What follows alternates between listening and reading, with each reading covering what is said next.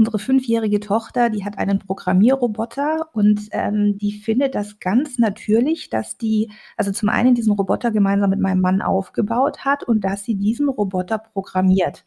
Und die ist jetzt fünf Jahre alt und ähm, von der Dorothee Bär hat sie ein wunderbares Buch bekommen, Wie werde ich Astronautin? Ähm, das lese ich ihr am Abend sehr oft vor. Und ähm, auch da, für sie ist es ganz, ganz selbstverständlich, dass sie programmiert, dass sie einen Roboter hat und dass sie darüber nachdenkt, wie sie Astronautin wird.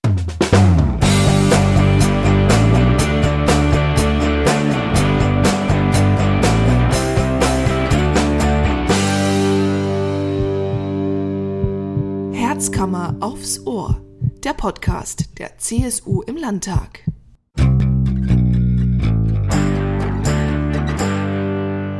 Heute trifft sich unsere Moderatorin Barbara Becker virtuell zum Gespräch mit der bayerischen Digitalministerin Judith Gerlach und der Personalmanagerin, Professorin und Publizistin Jasmin Weiß. Sie ist Personalmanagerin, Professorin für Betriebswirtschaftslehre Forschungsschwerpunkt Future Skills und Digital Leadership. Sie ist Aufsichtsrätin und Publizistin. Gleich die erste Frage mitten rein. Liebe Frau Weiß, welche Frage nervt Sie in einem Interview inzwischen am meisten? Das ist ein schöner Start, finde ich, in so einem Podcast. Ähm, also eigentlich kenne ich keine richtig nervigen Interviewfragen, aber nachdem ich letztes Jahr tatsächlich noch mal Mama geworden bin und ähm, wie gesagt, so einige berufliche Rollen wie Aufsichtsrätin habe, habe auch ein eigenes Start-up, da kommt immer sofort die Frage, Mensch, wie macht ihr das denn als Familie? Und diese Frage, die ist total berechtigt, die verstehe ich auch. Aber ehrlich gesagt, mein Mann ist in der gleichen Sekunde das zweite Mal Elternteil geworden wie ich und er hat diese Frage kein einziges Mal erhalten. Und ich denke, das ist sehr symptomatisch für, für unsere Gesellschaft, obwohl wir derzeit mit der bestqualifizierten Frauengeneration zu tun haben, die es je gab. Eine solche Frage wird, ich weiß nicht, was eure Erfahrung ist, aber meistens immer noch den Müttern gestellt. Absolut, willkommen im Club. Gleiche Frage an Frau Ministerin Gerlach. Judith, du bist Juristin, du bist auch Mama von zwei Kindern, du hast in Lichtgeschwindigkeit ein komplett neues Ministerium aufgebaut. Welche Frage nervt dich am meisten? Ach, das sind manchmal einige, die das so nerven, aber ich kann es eigentlich bestätigen, was Jasmin Weiß gesagt hat, dass doch häufig bei uns Frauen zumindest nachgefragt wird, wie wir das denn schaffen, Karriere und Kinder zu vereinbaren. Und Männer bekommen diese Frage nicht gestellt. Natürlich auch aus ähm, tradierten Rollenvorstellungen heraus, das ist ganz klar. Aber heutzutage organisieren wir uns auch familiär einfach anders. Und ich glaube, das sind Jasmin und ich ähm, keine Ausnahme mehr. Und deswegen ist diese Frage, ja, nicht nur nervig, sondern ähm, bestärkt natürlich auch immer wieder das Rollenverständnis, was mich umso mehr nervt. Eine andere Frage, die mich aber ähm, noch häufiger gestresst hat, war, dass äh, gefragt wurde, ähm, ich wäre ja kein, äh, keine Fachperson in meinem Bereich der Digitalisierung, weil ich keine ITlerin bin, sondern nur Juristin und eigentlich von Anfang an versucht wurde, meine Kompetenz als junge Frau und Juristin äh, da in Frage zu stellen. Und das habe ich im Vergleich zu männlichen Kollegen nie erlebt. Also zum Beispiel, nur um jetzt mal ein willkürliches Beispiel rauszunehmen, bei Hubert Aiwanger wird nie die Kompetenz hinterfragt, ob er ähm, wirtschaftliche Kompetenz ähm, mitbringt. Und ähm, äh, das, mit Wirtschaft meine ich jetzt nicht irgendwie Gastronomie, sondern äh, die wirkliche Wirtschaft. Und es ist auch völlig in Ordnung, dass es nicht in Frage gestellt wird. Ich frage mich aber, warum das gerade bei jungen Frauen immer wieder in Frage gestellt wird. Und das ist etwas, was ähm, mich ärgert und ähm, was ich dann auch deutlich benenne. Hm. Und gleich eine Nachfrage. Wie äh, entscheidest du es für dich? Du bist ja auch als Ministerin definitiv in einer Führungsposition. Wenn du jetzt junge Männer oder Männer überhaupt anstellst, fragst du sie, äh, wie sie mit dieser Doppelbelastung als Vater und äh, ähm, Mitarbeiter klarkommen? Das spielt eigentlich äh, bei uns keine Rolle. Zum einen ähm, bin ich jetzt nicht bei allen Anstellungsgesprächen ähm, dabei oder bei den Vorstellungsgesprächen. Ähm, wir haben aber trotzdem ein sehr junges Team. Also wir als Ministerium ähm, haben vom, vom Altersdurchschnitt her, der liegt relativ niedrig und wir haben immer wieder Leute, die in Elternzeit gehen und ähm, auch viele Männer. Und klar fehlen die dann, wie die Frauen halt auch, wenn sie in Elternzeit gehen, aber das ist auch völlig in Ordnung. Die kommen auch wieder und wir versuchen da wirklich ein Klima zu schaffen, das auch ähm, sich äh, ja familiär orientiert, aber auch an der Flexibilisierung, die junge Menschen einfach auch erwarten von ihrem Arbeitgeber. Da muss der Staat nachziehen. Also auch wir müssen ähm, ein Arbeitsumfeld schaffen, wo junge, gut qualifizierte Menschen zu uns kommen wollen und trotzdem die Work-Life-Balance, aber vor allem auch ähm, ihre Familie, familiäre Situation da äh, unter den Hut bringen können und gut damit arbeiten können. Und das ist mir besonders wichtig. Ähm, deswegen habe ich da ein wohlwollendes Auge drauf, aber das spielt jetzt nicht die übergeordnete Rolle bei uns. Mhm. Und wenn ich jetzt an die Universitäten denke, also die haben ja auch in Sachen hm, Employer Branding und, und äh, Vereinbarkeit von Privatleben und Beruf durchaus noch so ein bisschen Luft nach oben. Ähm, Frau Weiß, äh, wie schaut's da aus? Also Betriebswirtschaftslehre, so Ihr Fachgebiet, da sind ja viele äh, Studentinnen auch, also Studentinnenanteil ist hoch. Je weiter man in der äh, wissenschaftlichen Hierarchie nach oben äh, schaut, umso dünner wird die Frauendecke. Woran liegt's? Ja, das ist tatsächlich etwas, was ich sehr bedauere. Also bei uns zum Beispiel an der Technischen Hochschule in Nürnberg sind mehr als 50 Prozent der eingeschriebenen Studierenden an der Fakultät Betriebswirtschaft ähm, Frauen. Ähm, und wenn wir uns äh, die Professorinnen und Professoren anschauen, sind ähm, ja also die große Mehrheit männliche Professoren. Dabei ist gerade die, die Rolle des Professors, finde ich, für eine Frau, die diese Rolle mit Familie vereinbaren möchte, geradezu prädestiniert aufgrund der hohen Zeitautonomie, aufgrund der örtlichen Autonomie. Ich, woran liegt das? Ähm, ich denke immer noch, ähm, you can only be what you can see. Und äh, wenn es immer noch an zu wenig sichtbaren Vorbildern, mit denen sich junge Menschen auch identifizieren. Ähm, wenn, wenn es davon zu wenig gibt, dann werden wir die Nachwuchspipeline einfach auch nur schwer füllen können. Und ich merke im Gespräch, ähm, auch mit meinen Studentinnen, mit denen spreche ich zum Beispiel in der Sprechstunde sehr, sehr viel über nicht fachliche Themen, zum Beispiel wie ähm, vereinbare ich Familie und, und Karriere und kann da auch noch die Karriere meines Mannes damit vereinbaren. Und ähm, darüber müssen wir sehr offen sprechen, über das, wie man das organisieren kann, wie man sich, ne, Jude, das ist ja sicherlich bei euch ganz genauso, ne? Wie, wie findet man da ähm, einen gemeinsamen Weg und was läuft gut und wo gibt es eben auch Herausforderungen? Und ich glaube, darüber wird viel zu wenig in der Öffentlichkeit gesprochen. Man sieht dann immer ein paar Personen, die sind äh, da angekommen auf einer solchen Führungsposition. Man weiß aber gar, gar nicht genau wie und man weiß auch nicht, wie die sich ja, privat organisieren. Und ich glaube, da fehlt es einfach noch an Transparenz und damit auch an Vorbildern. Und Frau Weiß, über was reden Sie aber dann? Also wenn Sie sagen, ja, da gibt es Herausforderungen, aber die sieht man nicht so, welche sind es denn? Also grundsätzlich sage ich ähm, meinen Studierenden immer, also ein richtiges Role Model ist nicht jemand, den du äh, quasi bewunderst, weil er jetzt auf einer bestimmten Position ist und sich darin sonnt, sondern ein richtiges Role Model teilt mit dir, ähm, ja, der, der Weg, der häufig ja auch nicht äh, ganz geradlinig verlaufen ist, ähm, sondern wirklich die, die Höhen und Tiefen ähm, auf dem Weg dorthin. Und ähm, für mich zum Beispiel äh, persönlich war immer der Wunsch da, ich möchte später einmal für Familie nicht auf Karriere verzichten und für Karriere nicht auf Familie verzichten. Und da habe ich mit unheimlich vielen Leuten gesprochen, also wirklich mit ganz diversen Menschen und habe mir Eindrücke gesammelt. Wie kann das eigentlich gehen? Ähm, und was muss ich selber dafür tun? Und äh, was brauche ich persönlich auch für ein Qualifikationsprofil, dass ich die Wahlfreiheit habe, mir ein solches Modell, wie ich es jetzt auch lebe. Ich bin Professorin, ich habe aber auch vier Mandate in sehr spannenden Unternehmen, im Aufsichtsrat, im Strategiebeirat. Ähm, das ist ja so eine Karriere, die, die ist, sagen wir mal, kein Standard. Ähm, aber sie lässt sich eben gut mit Familie vereinbaren. Und da habe ich sehr, sehr viele Gespräche geführt und sehr, sehr viele neugierige Fragen gestellt und ich habe sehr, sehr viele gute Antworten bekommen. Und jetzt stehen Sie auch zur Verfügung für andere junge Frauen, die eben solche Fragen haben. Das ist großartig. Hilft äh, die Digitalisierung äh, mit solchen Lebenssituationen auch noch bisschen eleganter klarzukommen? Äh, Homeoffice, äh, andere Devices, andere äh, Software, die man nutzen kann?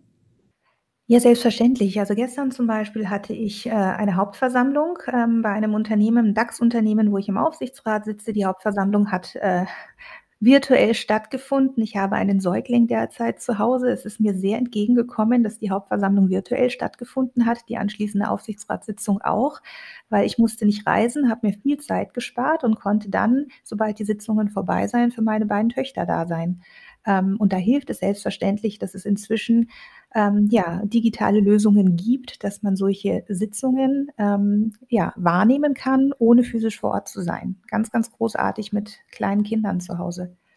Schießen wir uns damit nicht auch ein bisschen raus, äh, was so das normale Networking betrifft? Weil das läuft ja immer noch abends in der Kneipe, mal so nebenbei, beim Spaziergang von äh, Sitzungsraum A in Sitzungsraum B, vielleicht sogar auf der Männertoilette. Ja, ich äh, denke, wir werden in, in Zukunft, ähm, wenn wir die Pandemie hoffentlich dann überwunden haben werden, eine hybride Form des, der, der, der Arbeitswelt erleben, wo wir ähm, deutlich mehr als vor der Pandemie ähm, äh, remote machen werden, also wirklich virtuell zusammenarbeiten werden.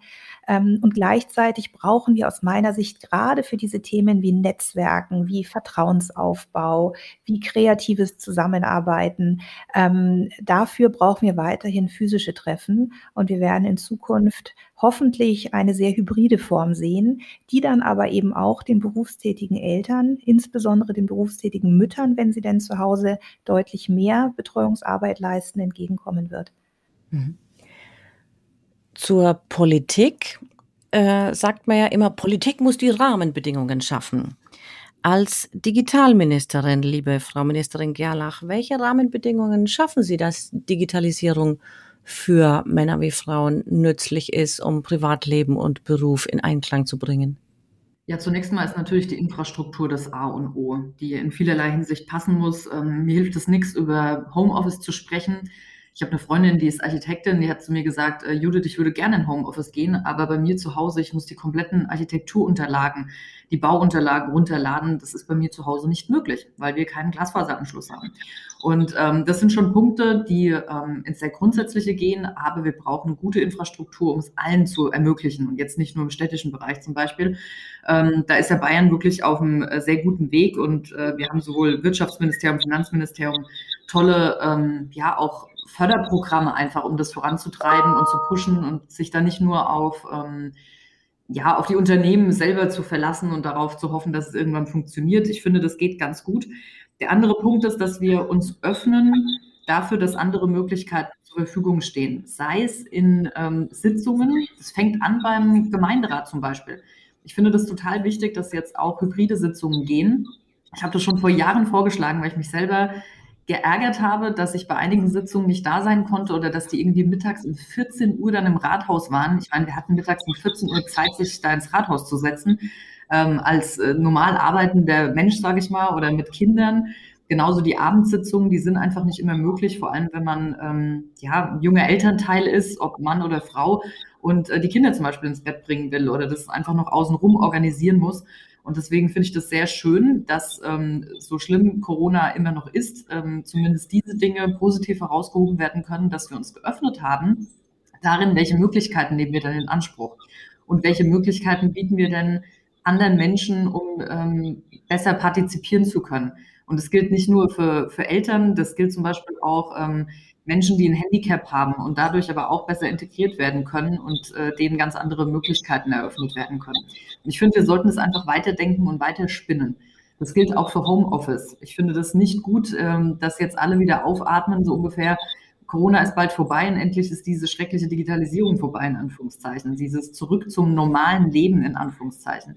Warum denn nicht die Vorteile, die wir uns jetzt so hart erkämpft haben, auch ähm, weiter fortführen und da ähm, ja auch ein bisschen Open Mind beweisen und äh, weiter mit reintragen, um ähm, andere Situationen auch ähm, ja, der, der, der modernen Welt, in der wir ja auch leben, gerecht zu werden. Das finde ich ganz wichtig und ich hoffe, dass es da kein ähm, Zurück gibt im Grunde. Und was äh, dein Ministerium auch dazu tut, beziehungsweise du als Ministerin, äh, die ja echt auch Vorreiterin war. Äh, Bayern war Vorreiter unter den ganzen äh, Bundesländern mit dem ersten Digitalministerium und du als erste Digitalministerin. Du hast auch ein Programm ins Leben gerufen. Ich glaube, es heißt ByFit und hat irgendwas mit Unterstützung von jungen Frauen zu tun. Ich erinnere mich nur an ein geniales Foto, wo du inmitten von jungen Frauen stehst, die also in die Kamera strahlen. Und ich dachte mir, was für ein schönes Bild. Es zeigt, dass Politik auch so anders sein kann als das Klischee. Erzähl ein bisschen was über das Programm. Ja, BIFID, Bayerns Frauen in Digitalberufen, im Grunde ist es mein Herzensprojekt. Nicht nur, weil es mein erstes war im Ministerium, ähm, sondern weil es zwei Leidenschaften von mir miteinander vereint. Zum einen natürlich äh, die digitale Welt und zum anderen ähm, Frauen dort ähm, mehr rein zu verhelfen oder sie auch zu begeistern für diesen Bereich, weil ich festgestellt habe, ähm, wie breit und, und wie vielfältig der ist und was er für einen Spaß macht. Und ich finde es ein bisschen schade, dass wir ähm, vor allem ähm, die Mädels ähm, weder in der Schule noch danach auch ähm, stark in diese Digitalberufe begleiten und äh, so ein bisschen auch darstellen, wie die aussehen können und welche Chancen man dort hat. Und die sind so vielfältig, dass wir gesagt haben, wir möchten ein Talentprogramm haben. Wir fördern oder unterstützen da keinen direkt. Äh, ich finde es immer schwierig, da von Förderprogrammen zu sprechen, weil wir Frauen müssen ja nicht gefördert werden. Ich finde, unsere Talente ähm, oder die Talente selber der Mädels, die muss man eher herausfiltern und finden. Und ähm, sie ähm, anlocken, auch diesen Bereich mehr Interesse entgegenzubringen. Und das bedeutet nicht nur, dass das alles ITlerinnen werden, sondern es geht auch darum, äh, dass zum Beispiel wir hatten eine Polizistin mit drin, wir hatten eine Medizinerin und die Polizistin war einfach, ähm, die hatte Lust drauf, die bayerische Polizei noch digitaler zu machen und dort so als digitale Botschafterin unterwegs zu sein sozusagen. Die Medizinerin hat gesagt, ähm, ich weiß, dass Medizin immer digitaler wird Sie will Chirurgin werden und sie hat gesagt, sie möchte da auch ähm, Vorreiterin sein. Sie will das Thema pushen in ihrem Bereich, weil sie weiß, dass es sehr viele Vorteile damit einhergehen und die Medizin extrem profitiert ähm, von digitalen Möglichkeiten und ähm, sie möchte das einfach gern weiter ausbauen. Und so haben wir einfach ähm, da immer wieder in unseren ähm, Gruppen, in denen die, der, der neue Batch fängt jetzt an, ähm, da laufen jetzt gerade die Bewerbungen, das sind einfach auch sehr motivierte Frauen drin, die äh, Lust haben auf Digitalisierung, die aber auch Lust haben darauf, äh, die Welt einfach mitzugestalten und ein bisschen besser zu machen. Und deswegen ist es auch deswegen mein Herzensprojekt, weil es unglaublich viel Motivation gibt. Nicht nur den Frauen, die da mitmachen, sondern vor allem auch mir, weil ich einfach bei denen sehe, es geht was. Die haben Bock. Und das finde ich so wichtig und ich finde, es ist so ein Antreiber, weil ähm, es ist ja nicht nur alles, funktioniert ja nicht immer nur gut, ja, oder es ist auch mal frustig oder es geht was zu langsam. Ich bin jetzt eh nicht so der super geduldige Mensch. Ähm, wenn ich dann aber sehe, dass auf der anderen Seite wirklich viele Leute da sind, die Lust haben auf Veränderung, die Lust haben, dass was vorangeht, ähm, das ist eine großartige Sache, die, die mich, die auch unser Ministerium immer wieder motiviert und die den Frauen natürlich auch was bringt und die, da möchte ich auf Jasmin Weiß ähm, übergehen, dann auch wieder Role Model sind, auch wieder Vorbild für andere. Es kommt auch darauf an, dass die eine gewisse Sichtbarkeit bekommen und dass vielleicht andere, keine Ahnung, Mädels in der Schule dann denken, wow, die hat das mitgemacht und die ist jetzt irgendwie im Digitalberuf unterwegs und der sieht so und so aus und die schafft es und die steht da total selbstbewusst da und ähm, nehmen sich dann vielleicht auch ein Beispiel, auch in diese Richtung zu gehen. Und das soll dieses Programm natürlich auch befördern. Mhm. Da hat natürlich Jasmin Weiß auch eine wunderbare Doppelrolle. Ja, zum einen ist sie Spezialistin für Digital Leadership und zum anderen hat sie ja auch einen Lehrauftrag in Berlin für Diversity Management. Liebe Jasmin Weiß, äh, mal Hand aufs Herz, was ist jetzt das genau? Und äh, warum ist es so wichtig im Personalwesen? Wozu braucht es da einen Lehrauftrag und was ist das Ziel? Ähm, ja, an der TU Berlin ähm, unterrichte ich tatsächlich ähm, sehr, sehr gern und auch mit sehr viel Leidenschaft ähm, das Thema Diversity Management ähm, bei den Ingenieuren. Und ähm, da geht es letztlich darum, sie zu sensibilisieren, was denn die Vorteile von Vielfalt sind und warum wir viel mehr als bislang noch diese Vielfalt in Unternehmen gezielt fördern ähm, und, und, und einsetzen müssen. Und mit Vielfalt denke ich eben nicht nur an das Thema Geschlecht, sondern wenn wir jetzt auch an Entscheidungsgremien denken, es geht um das Thema Altersdiversität. Da ist ja Judith ne, hier als junge Ministerin auch ein wunderbares Beispiel dafür, wie viel frischer Wind in die Diskussionen kommen kann. Ähm, das brauchen wir in Unternehmen auch. Gerade jetzt ähm, die Digitalisierung hält, hält ähm, Einzug in alle Branchen, in alle Bereiche, in alle Funktionen. Die äh, Entscheidungsgremien müssen damit aus meiner Sicht eben auch die Kompetenzen, die so wichtig sind, ähm, personell dort verankert haben. Und das geht eben über Diversität, dass ich sage, ich habe die verschiedenen Altersgruppen, ich habe die Geschlechter drinnen, ich habe die Diversität eben auch meiner Kundenstruktur dort abgebildet. Das hat auch sehr viel mit internationaler Diversität zu tun. Und es gibt noch weitere Diversitätsdimensionen, die viel zu wenig bislang ähm, verankert und damit auch berücksichtigt werden. Und die Welt ist inzwischen viel zu komplex, als dass ein Entscheider alleine die Komplexität ähm, ja mit mit ne, sozusagen ein als eine Person ähm, denken kann, sondern wir müssen ähm, zuhören können. Und da hilft es natürlich, wenn die Kollegen und Kolleginnen diese Diversität an Erfahrungen und Hintergründen, Qualifikationen mit einbringen. Und darum geht es bei Diversity Management. Und ich denke, dieses Thema wird im Zuge der Digitalisierung immer, immer wichtiger. Ja, ich habe jetzt gerade so ein ganz komisches Bild im, im Kopf bei, bei Diversity. Es ist so ein bisschen, als wären, als wäre es ein ganzer Schwarm, äh, aber eben nur von Heringen. Und die Heringe gehen dann, egal wie viele sie sind, ja doch alle ins Netz. Ja, und wenn es verschiedene Fische wären, wären die vielleicht etwas klüger und könnten sich gegenseitig bereichern, wie man ums Netz herumkommt.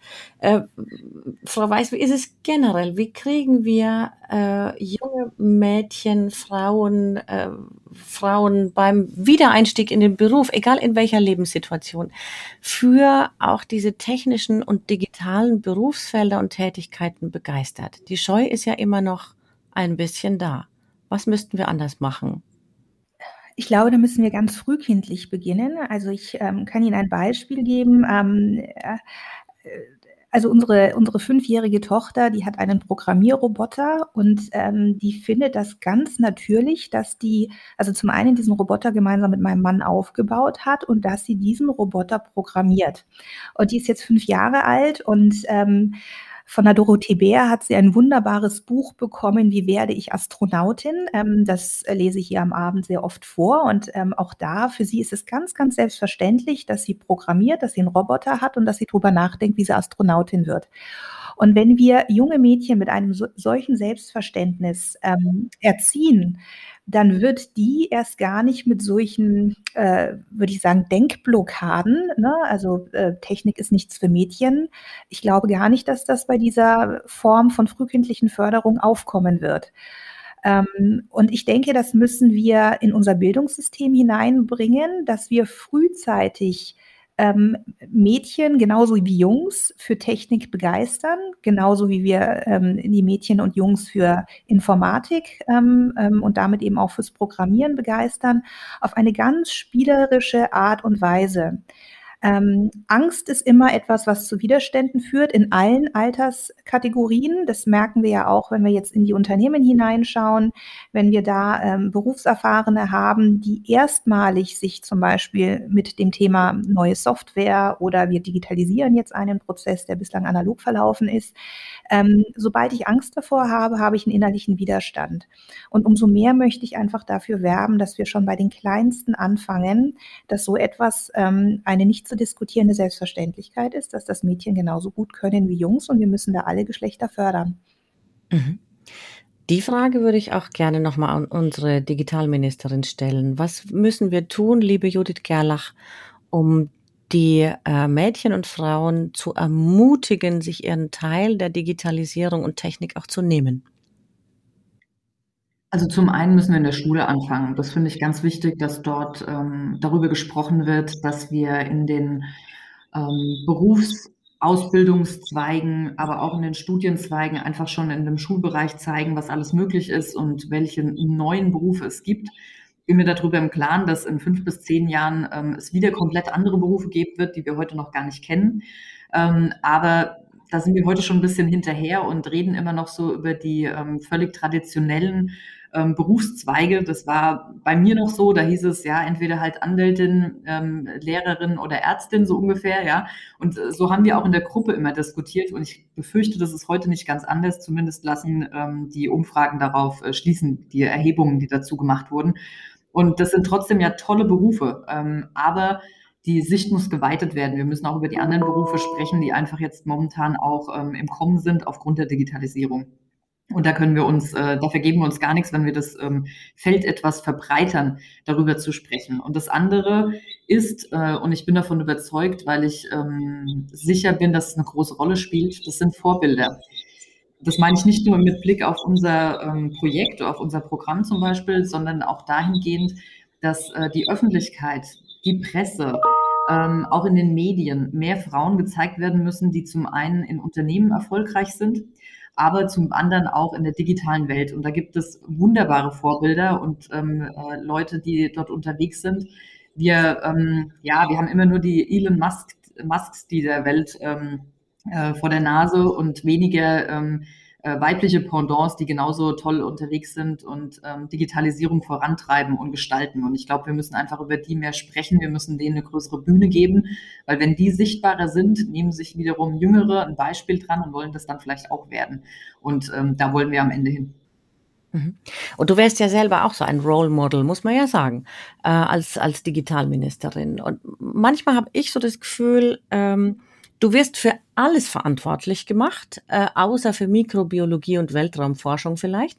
Wenn ein Handy keinen Empfang hat, wenn äh, das WLAN äh, irgendwie abstürzt oder zu langsam geht, wenn äh, die der, der Online-Unterricht äh, nicht so funktioniert, wie Eltern sich das vorstellt, äh, stellen, dann sagt man, wo ist denn die Digitalministerin? Ähm, wie schwer ist es, diese Querschnittsaufgabe, die du als Digitalministerin ja hast, auszufüllen? Wo sind die Widerstände und was klappt aber auch gut? Das hat Vor- und Nachteile. Natürlich ähm, gehört es auch mit äh, zu den Nachteilen, wenn man für alles verantwortlich gemacht wird, ähm, aber im Grunde gar nicht zuständig ist, vor allem für infrastrukturelle Dinge. Ähm, aber unsere Aufgabe ist es ja eher, den Querschnitt abzubilden.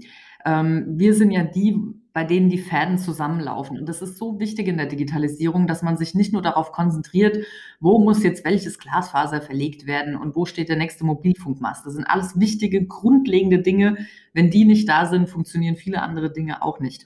Aber Digitalisierung ist viel mehr. Das bedeutet auch einen gesellschaftlichen Aspekt. Auch deswegen haben wir zum Beispiel als Digitalministerium dieses Jahr unter den, ähm, unter den Top äh, digitale Teilhabe gestellt weil wir auch festgestellt haben in den letzten Monaten, dass zwar Digitalisierung mehr Einzug gehalten hat in den Alltag von uns allen, aber gar nicht alle davon partizipieren können oder auch nicht von ihren Kenntnissen ähm, von ihren Skills, den sie, die sie mitbringen, ähm, dabei sein können. Und ich glaube, da hat auch der Staat eine gewisse Verantwortung, aber auch wir als Gesellschaft uns darum zu kümmern, können dann alle dabei sein, können alle von den Vorteilen der Digitalisierung partizipieren. Zum Beispiel auch Menschen mit Behinderung welche Barrieren setzen wir dann im digitalen Raum, die sie völlig ausschließen? Und da gibt es eine Menge.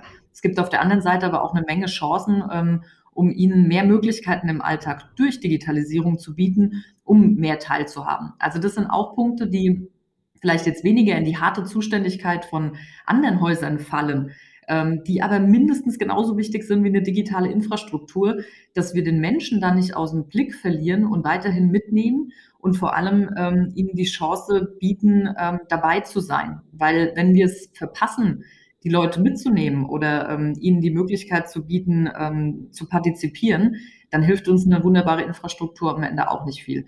Und deswegen ist es wichtig, dass wir ein bisschen einen Überblick behalten, ähm, Strategien machen, Antreiber auch sind in der, in der Staatsregierung und ähm, über den Themen ein bisschen schweben und uns da einbringen. Weil am Ende kann Digitalisierung nicht nur in den einzelnen Punkten von sich separiert, getrennt gesehen werden. Das funktioniert nicht. Man muss es immer zusammendenken, man muss es immer vernetzt denken.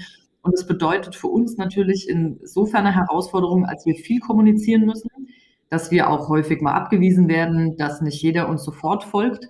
Aber ich sag mal, äh, die Zeit äh, spielt für uns und ähm, wir haben äh, natürlich jetzt auch einen gewissen Schwung bekommen, dadurch, ähm, dass argumentativ kaum noch jemand sagen kann nach den letzten Monaten, ja, wir hoffen jetzt einfach mal, dass das vorbeigeht mit der Digitalisierung. Man mag es nicht glauben, aber manche ähm, hoffen da wirklich drauf.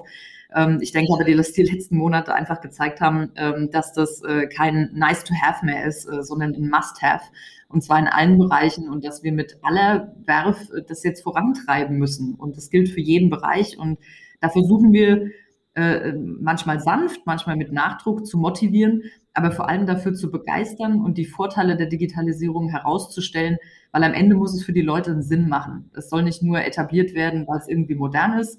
Es muss einen Nutzen haben für die Menschen und den muss man herausstellen. Genau, man könnte auch sagen, wir haben keine Digitalpandemie. Digitalisierung geht nicht mehr weg. Im Gegenteil. Und dazu hat Jasmin Weiß ein wunderbares Buch geschrieben, äh, nämlich acht visionäre Thesen zur Arbeit in Deutschland im Jahr 2030. Arbeit wird durch Technologie humaner. Liebe Frau Weiß, ein Beispiel, warum wird die Arbeit humaner damit? Ähm, also ich habe das Buch nicht geschrieben, ich bin äh, Co-Autorin dieses Spiegel-Bestsellers, wo ähm, ähm, meine Co-Autoren und ich mal einen Blick in die Zukunft gewagt haben. Wo möchten wir als, wir haben es genannt, Zukunftsrepublik Deutschland im Jahr 2030 stehen? Und unser Grundtenor ist, dass wir gesagt haben, Zukunft ist das, was wir daraus machen. Also wir sind da ja nicht der ohnmächtige Beifahrer, sondern wir können uns jetzt ähm, ans Steuerrad setzen und in eine lebenswerte ähm, Zukunft fahren, die wir so gestalten, wie wir uns das vorstellen. Und ich hatte ähm, in meinen Gedanken zum Thema Arbeit mir vorgestellt, ähm, das ist meine Vision, dass wir Technologie nutzen, dass menschliche Arbeit eben nicht ersetzt und redundant gemacht wird durch immer intelligenter werdende Maschinen und künstliche Intelligenz, sondern dass wir es schaffen, dass Arbeit humaner wird und dass uns die Maschinen die Aufgaben abnehmen, die, ich habe es so genannt im Buch, dumb, dull und dangerous sind, also entweder gefährlich, äh, langweilig oder eintönig ähm, und dass wir uns mit unserer menschlichen ähm, Arbeitsleistung darauf konzentrieren können, wo wir emotionalen Mehrwert stiften können. Ich gebe Ihnen ein Beispiel. Ich als Professorin, das haben wir jetzt eben auch in der Pandemie gelernt, ich könnte ja auch eine Vorlesung einfach aufnehmen und dann wird die jedes Semester digital gehalten und ich müsste gar nicht mehr im Hörsaal auftauchen, sobald wir uns wieder physisch treffen. Dann könnte ich mich in meiner Arbeitskraft als Professorin ja überflüssig machen und ich stelle einen vollständig digitalisierte Arbeitsleistung zur Verfügung. Was ich aber nicht redundant machen kann, ist genau dieser emotionale Mehrwert, über den wir jetzt seit 25 Minuten sprechen, nämlich Role Model sein für Studierende ähm, sehr empathisch auf ihre Bedürfnisse eingehen. Wo haben die Lernbedarf? Wo sehen die für sich vielleicht mögliche Herausforderungen? Wie kann ich das individuell mit ihnen diskutieren? Ähm, wie kann ich auch inspirieren oder Lust machen? Wie gehe ich aber auch mit jemandem um, der sich vielleicht ähm, den großen Sprung nach vorne oder eben in einen neuen Digitalberuf gar nicht zutraut, weil aus dem privaten Umfeld da Informationen und auch das Netzwerk fehlt. Und darauf kann ich mich dann mit meiner menschlichen Arbeitskraft als Professorin mehr konzentrieren. Und das ist so die, die These, die ich in dem Buch vertreten möchte. Also eine positiv aufgeladene Vision von der Zukunft der Arbeit, ohne wiederum dieses Thema Angst hervorzurufen, weil wenn ich Angst habe, und es haben derzeit viele Menschen, dass die Digitalisierung ihren Jobs ähm, vernichten wird, da möchte ich eben ein positives Gegenbild aufzeichnen und zu sagen, das kann eben auch eine sehr schöne Arbeitsteilung zwischen Mensch und Maschine in Zukunft werden. Mhm. Das Thema Angst würde ich gerne nochmal aufgreifen, weil äh, den Eindruck, dass Angst eine Riesenrolle spielt, den habe ich auch. Also Angst vor dieser Technik, die ich noch nicht überblicke. Angst aber auch, wir hatten am Anfang über das Thema Führung gesprochen. Also Angst vor Einsamkeit an der Spitze oder Angst, nicht gut genug zu sein oder, oder, oder. Und wenn wir an den, an den Digitalbereich äh, denken und an den Bereich Wirtschaft, auch Angst, sich selbstständig zu machen, zu gründen, Angst, äh, in wirtschaftliche Not zu geraten und was weiß ich, das könnte alles eine Rolle spielen. Dazu würde ich Sie beide gerne fragen, welchen Tipp haben Sie für ambitionierte Frauen, die sich da noch nicht sicher sind? Fragen wie, könnte ich mal selber ein Unternehmen gründen? Könnte ich äh, in der Politik äh, mich engagieren und da eine Karriere anstreben? In der Wissenschaft, in Unternehmen, im Aufsichtsrat, wie Jasmin weiß. Äh, welchen Tipp können Sie einer jungen Frau mitgeben, Frau Weiß? Also mir persönlich hat immer geholfen, stell ganz viele Fragen. Ähm, und ich habe noch nie die Erfahrung gemacht, dass ich eine Frage gestellt habe und keine keine Antwort bekommen habe. Das heißt, such dir Menschen, die etwas tun, was dich interessiert, die dir Antworten geben können auf Fragen, die man in keinem Buch nachlesen kann. Such dir die Menschen und hab keine Angst davor, Fragen zu stellen und lass dich inspirieren.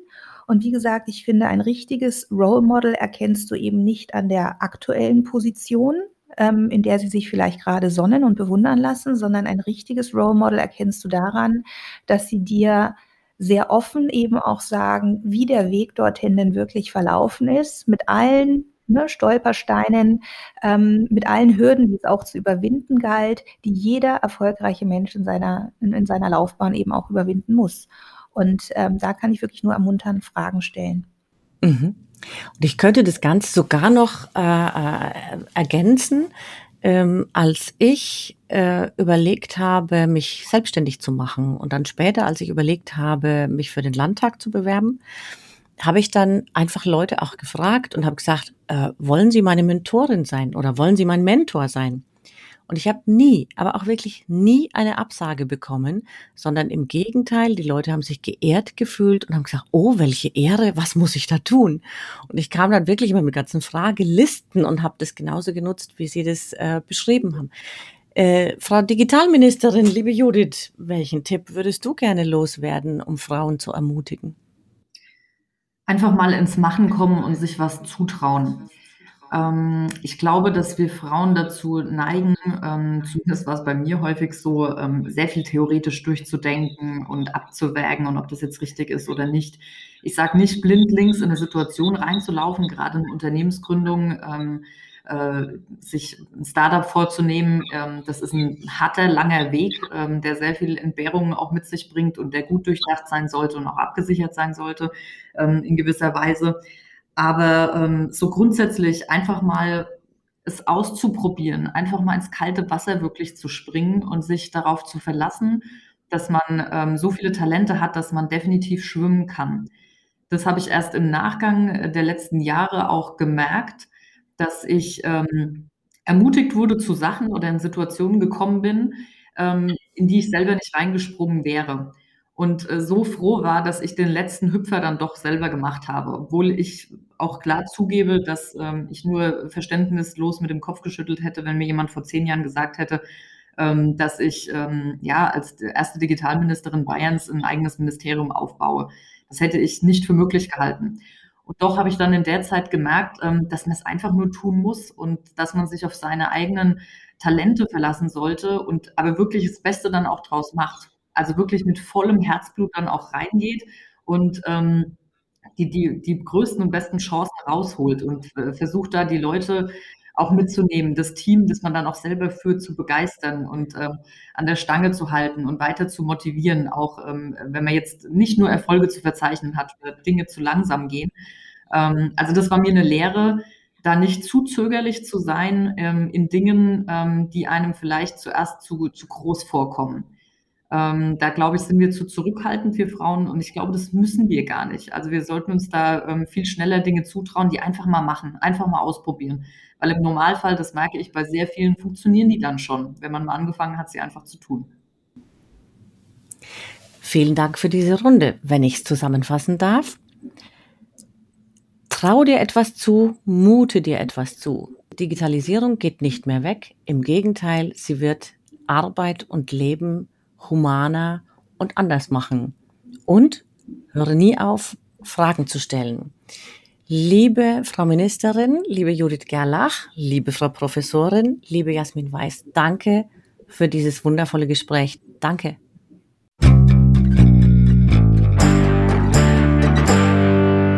Geräuschkulisse. Sie hören ein Geräusch, wir erzählen die Geschichte dazu.